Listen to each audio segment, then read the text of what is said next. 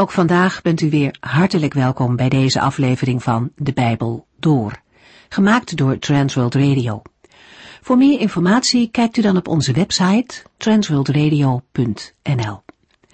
In deze serie gaat u in vijf jaar tijd met ons de Bijbel door, van Genesis 1 tot en met het laatste vers in Openbaring 22. Van harte welkom weer. Wij lezen in deze serie uit het boek Jezaja.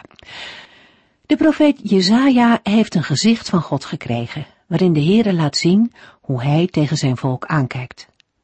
Hoofdstuk 1 maakt meteen al duidelijk waar het probleem ligt. Israël heeft God de rug toegekeerd. Gods liefdevolle zorg en zijn hartsverlangen om een hechte relatie te hebben met zijn volk heeft het volk naast zich neergelegd. Het ging zijn eigen gang, zonder God. Dat raakt de Heere diep en via allerlei rampen die hen overkomen wil hij hen tot inkeer brengen. Hoofdstuk 1 beschrijft de verwoesting van Juda. Alleen Jeruzalem bleef gespaard. De ellendige toestand van het volk en het land is rechtstreeks terug te voeren op het verlaten van de Here. Uit de beschrijving van de wonden die het volk heeft opgelopen, blijkt dat de wonden zelfs niet verzorgd zijn. Het volk is er slecht aan toe. Overigens is niet de hele eredienst verdwenen. De offers worden nog gebracht en de tempeldienst functioneert. Het gaat gewoon door. Maar de Heere kijkt er dwars doorheen. Hij ziet dat het niet meer is dan een uiterlijk vertoon, het is allemaal schijn. De harten van de mensen zijn niet op de Heere gericht. Van buiten lijkt het nog wel aardig, maar van binnen is het mis. En God weet precies hoe het ervoor staat. En zijn boodschap is, hou er alsjeblieft mee op. De Heere verdraagt hun schijnheilige godsdienst niet langer. Indringend roept hij de mensen op om zich te bekeren en hun zonde te beleiden. Pas dan kan er herstel plaatsvinden. Dan krijgen de feesten en de diensten weer inhoud. Wat is het toch bijzonder dat de Heere zelfs in zo'n situatie nog een keer het initiatief neemt om zijn volk duidelijk te maken wat hij wil. Ze hebben niet geluisterd, ook niet toen ze in grote moeilijkheden zaten.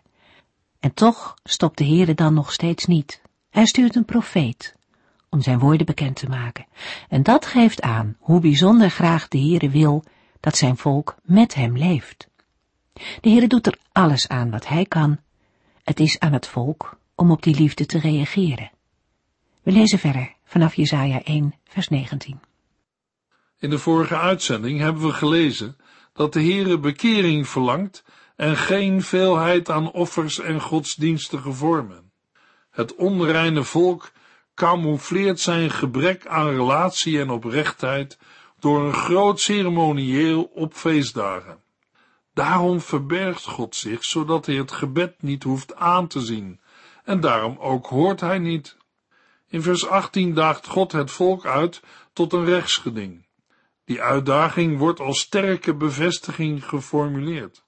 Al zou vastgesteld worden dat uw zonden diep rood zijn, dan nog kunnen ze wit worden als sneeuw of als wol.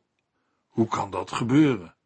Niet door nog meer lege rituelen te volbrengen, maar door gehoorzaamheid aan de Heere.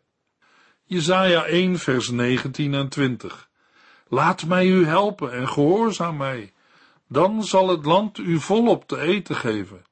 Maar als u mij de rug blijft toekeren en weigert naar mij te luisteren, zullen uw vijanden u doden. Ik, de Heere, heb gesproken. Wie aan die voorwaarden voldoet, zal het goede van het land eten. Wie weigert, zal omkomen door het zwaard. Dat deze wetmatigheid van zegen en vloek ernst is, blijkt uit de bekrachtiging. Ik, de Heere, heb gesproken.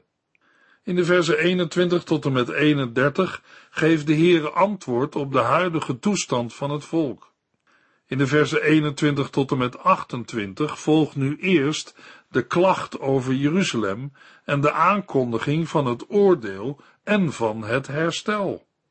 Jesaja 1 vers 21 tot en met 23.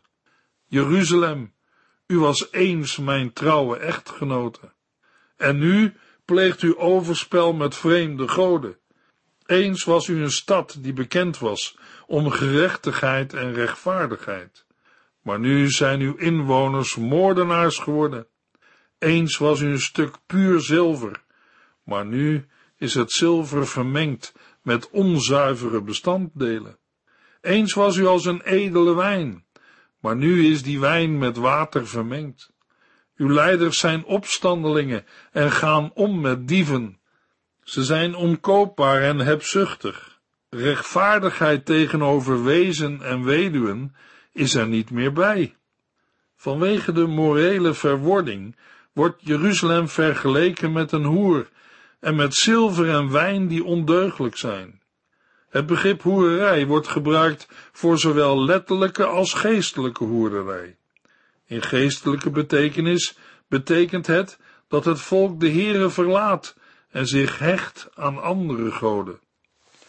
Zowel het zilver als de wijn moet gezuiverd worden. De leidinggevenden doen alles wat niet bij een goed bestuur, zoals de Heere dat wil, hoort. Zij vertonen rebels gedrag, gaan om met dieven. Zij zijn onkoopbaar, onverschillig tegenover het lot van wezen en weduwen. Jesaja 1 vers 24 tot en met 27. Daarom zegt God, de Heere van de hemelse legers, de machtige van Israël, ik zal mijn toorn over u, mijn vijand, uitgieten. Ik zal u in een smeltoven omsmelten, en de slakken die daarvan overblijven, zal ik met bijtend loog zuiveren. En daarna zal ik u weer goede raadgevers en eerlijke rechters geven, zoals u die vroeger had. Dan zal uw stad weer stad van de gerechtigheid en trouwe burcht worden genoemd. Zij die naar de Heere terugkeren, zullen door recht worden verlost. God, als de Heere van de hemelse legers, de machtige van Israël, kondigt dan ook het oordeel aan in de vorm van een radicale zuiveringsactie.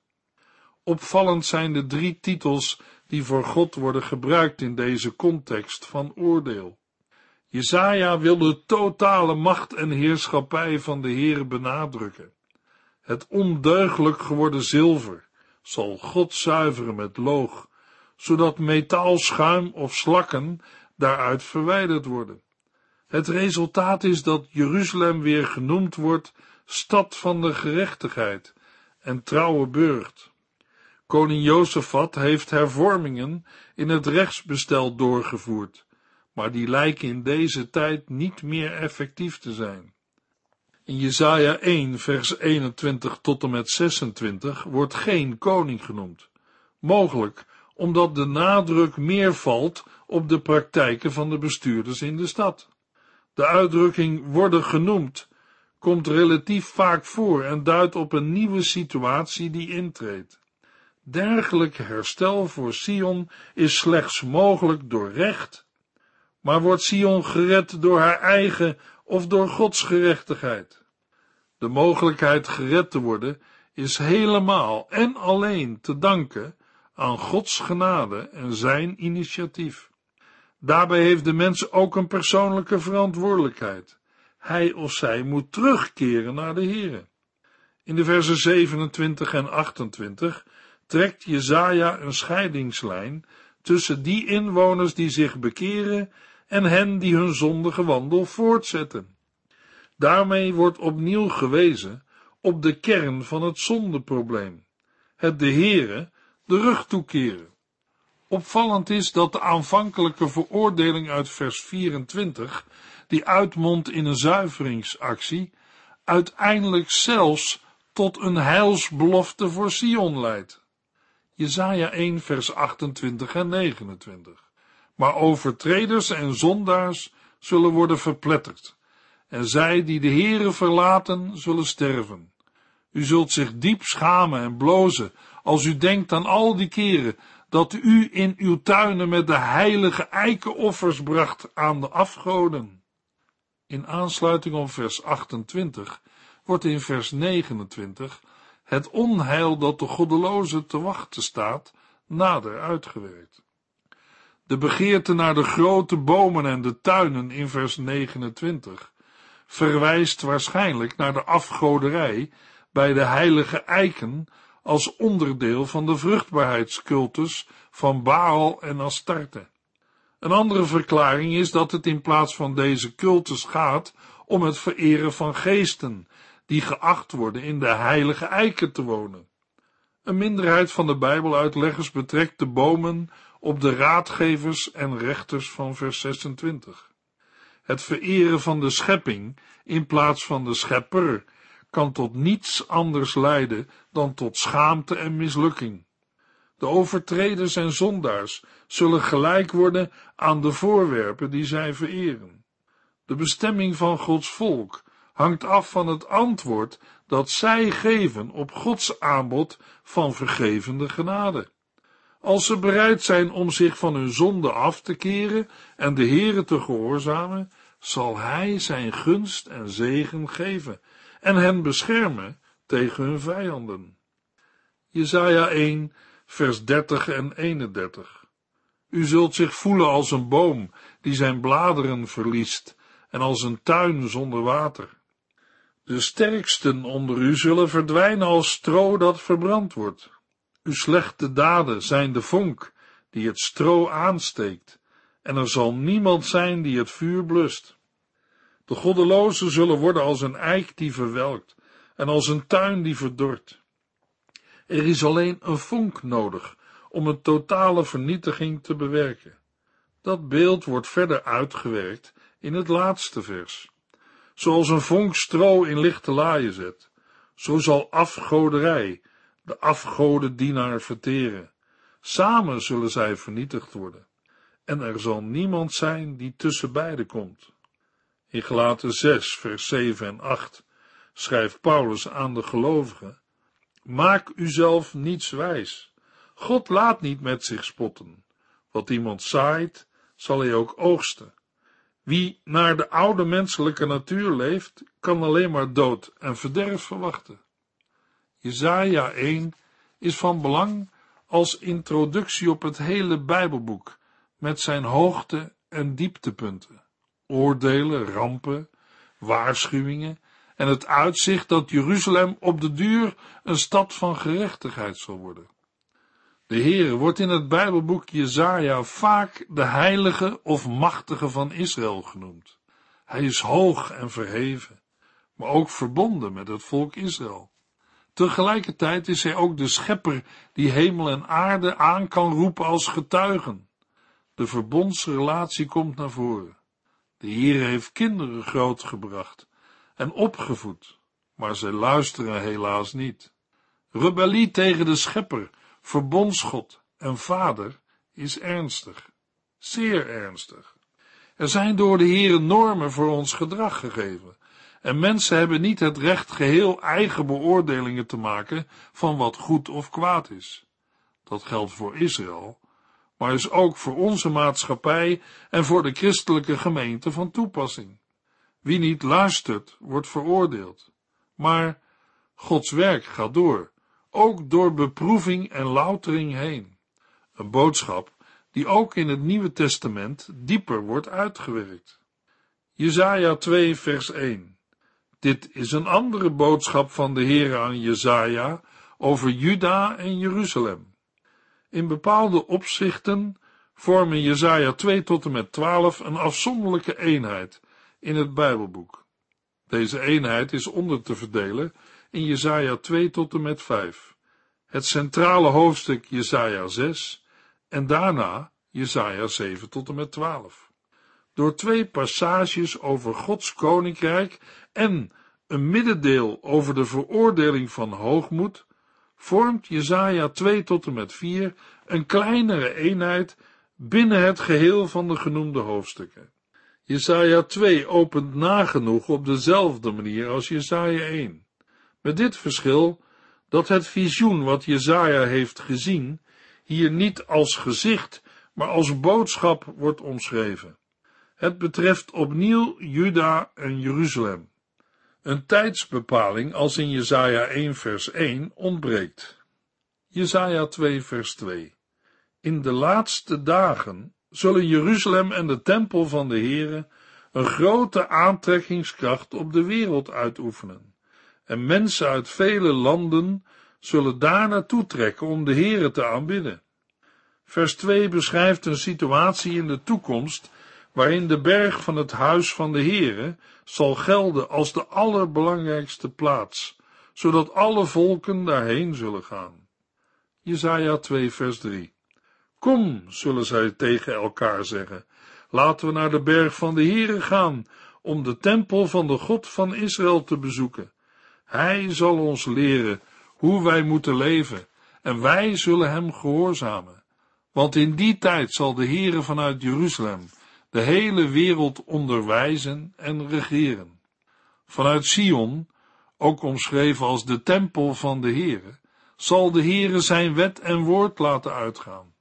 De positieve nadruk die Jezaja als profeet legt op de tempel en op de wet, toont dat er geen scherpe tegenstelling is tussen profeten en tempeldienst.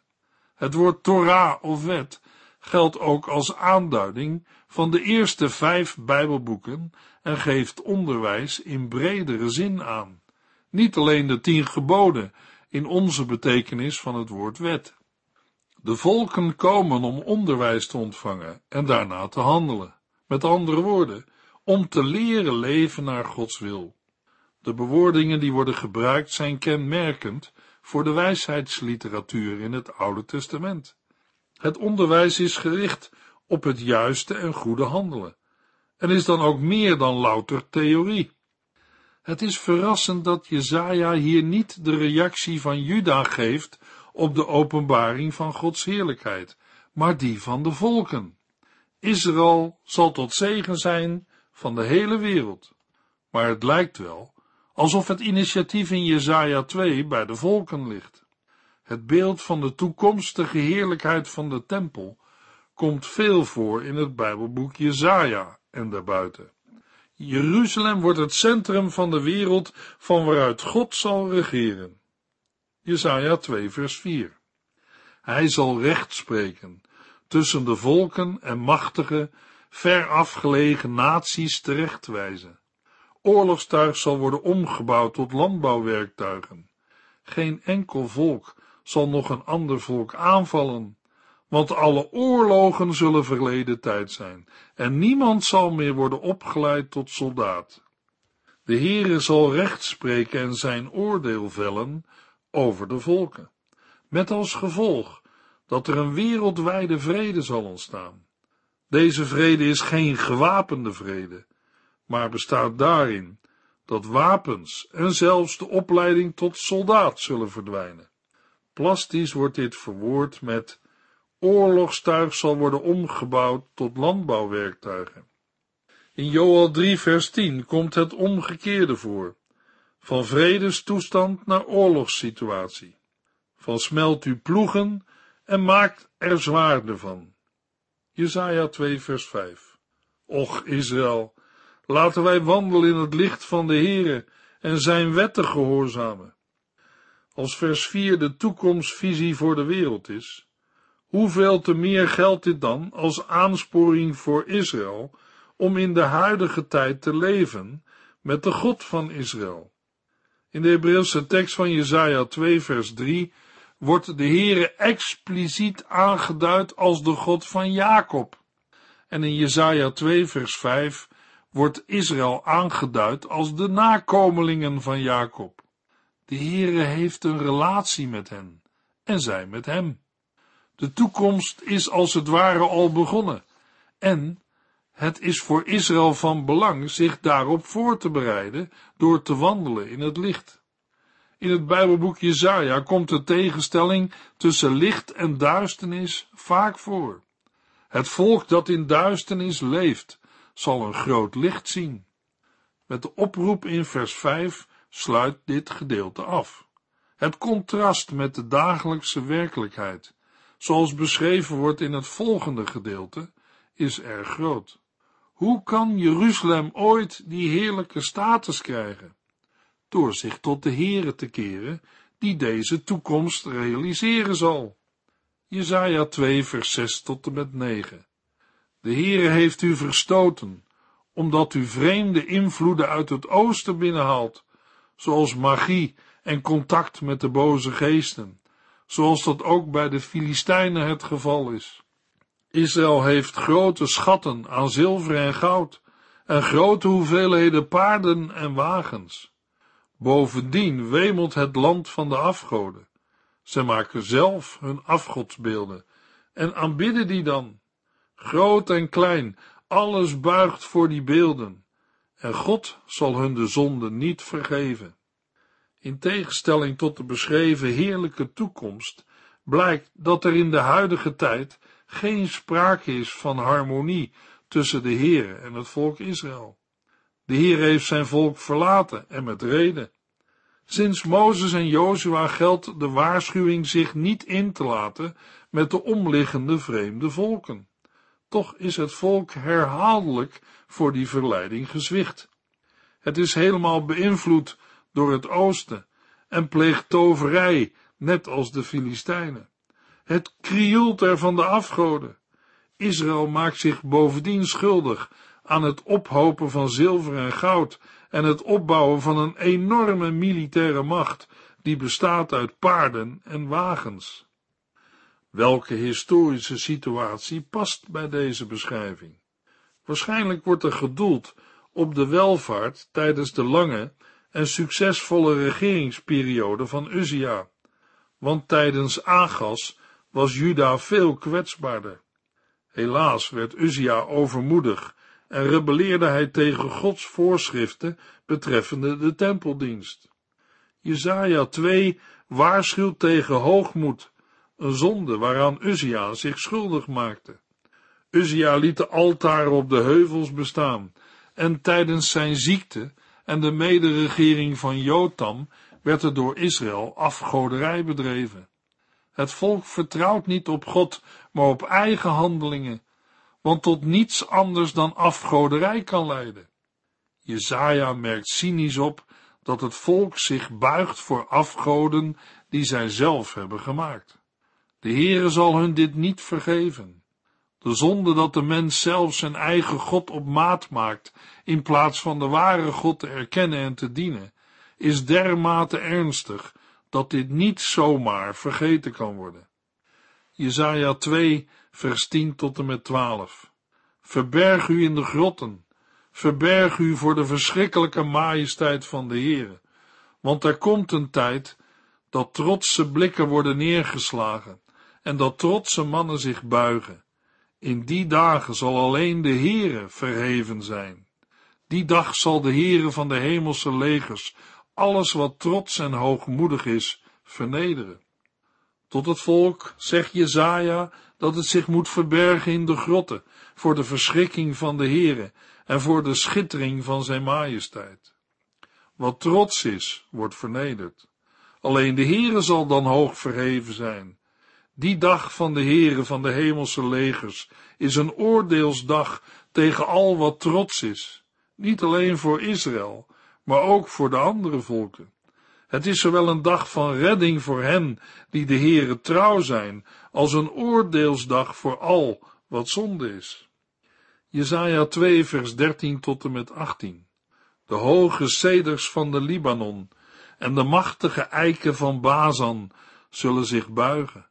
Alle hoge bergen en heuvels, elke hoge toren en steile muur, alle grote zeeschepen met kostbare lading, alles zal die dag door de Heere worden verwoest. Alle menselijke verwaandheid zal moeten buigen en alleen de Heere zal verheven zijn.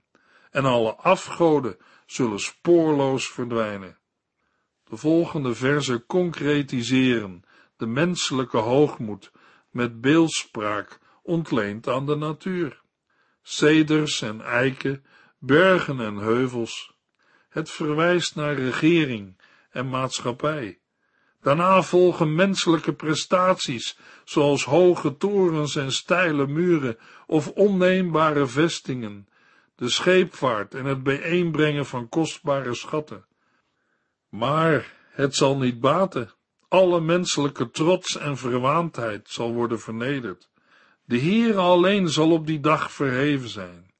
Deze verschijning van de Heere in macht en heerlijkheid heeft verstrekkende gevolgen. Alle afgoden zullen volledig verdwijnen. Jezaja 2 vers 19 tot en met 22 Als de Heere van zijn troon opstaat om de aarde te bestraffen, zullen zijn vijanden een goed heenkomen zoeken in rotsspleten en grotten, uit angst voor zijn indrukwekkende glorie en majesteit. Dan zullen de mensen eindelijk hun gouden en zilveren afgoden afdanken en voor de ratten en de vleermuizen gooien in een overhaaste vlucht naar de rotsholen en bergspleten, om te ontkomen aan de verschrikkelijke glorie en majesteit van de Heere, wanneer Hij opstaat om de aarde te bestraffen. Als de Heere van zijn troon opstaat om de aarde te bestraffen, zien de mensen geen andere uitweg meer dan zich te verbergen. Daarbij moeten we denken aan de woorden van de Heer Jezus in Lucas 23 vers 30. In die dagen zullen de mensen tegen bergen roepen, val op ons neer, en tegen de heuvels, bedek ons. Als ook aan openbaring 6 vers 15 tot en met 17, waar Johannes schrijft, ik zag dat alle mensen zich verstopten in holen en tussen de rotsen, koningen, regeringsleiders en generaals, rijken en sterken, slaven en vrijen. Zij schreeuwden naar de bergen en de rotsen, val op ons, verberg ons voor de ogen van hem die op de troon zit en voor de toorn van het lam. De grote dag van hun toorn is gekomen en niemand zal die overleven. Bij hun vlucht zullen ze hun zelfgemaakte kostbare zilveren en gouden afgodsbeelden noodgedwongen wegwerpen. Jezaja merkt sarcastisch op dat die zullen zijn voor de ratten en de vleermuizen, wat nog eens onderstreept dat goud en zilver dan waardeloos zijn geworden. Hoewel bij deze vlucht soms gedacht wordt aan aardbevingen, lijkt het onwaarschijnlijk dat mensen bij een aardbeving gaan schuilen in rotsen en holen, want die kunnen instorten. Eén ding is duidelijk uit Jesaja's woorden. Als de Heere opstaat om de aarde te bestraffen, zal dat een verschrikkelijke dag zijn. Jesaja 2 vers 22 Stel toch geen vertrouwen in de mens, klein als hij is en afhankelijk van zijn ademhaling. Hij stelt niets voor. Nu is gebleken dat het vertrouwen van mensen op afgoden en eigen activiteiten leeg en zinloos is, roept Jezaja op, stel toch geen vertrouwen in de mens, hij stelt niets voor. Iemand zal vragen, op wie dan wel? Stel je vertrouwen op de Heer Jezus Christus. De boodschap van Jezaja en van de Bijbel is niet alleen voor het volk Israël, maar ook voor de hele wereld. Het is mogelijk om een gedeeltelijke vervulling te zien in onze tijd, bijvoorbeeld in de wereldwijde verkondiging van het evangelie. Maar diverse aspecten wijzen naar een toekomstige vervulling. Het prachtige toekomstvisioen in de eerste versen doet ook een appel op ons. Wij moeten leven in het licht van de Here. In de volgende uitzending lezen we in Jesaja 3. U heeft geluisterd naar De Bijbel Door, in het Nederlands vertaald en bewerkt door Transworld Radio. Een programma waarin we in vijf jaar tijd de hele Bijbel doorgaan. Als u wilt reageren op deze uitzending of u heeft vragen, dan kunt u contact met ons opnemen. Tijdens kantooruren kunt u bellen op 0342 478432. 0342 478432. Ook kunt u een e-mail sturen naar de door at transworldradio.nl en natuurlijk kunt u ook via de post ons bereiken. TWR, postbus 371, postcode 3770, AJ in Barneveld. Dit programma werd gepresenteerd door Cor Weda en Ike André. Techniek was in handen van Odin van Voorkom. En wij allemaal bedanken u voor het luisteren. Graag tot de volgende keer.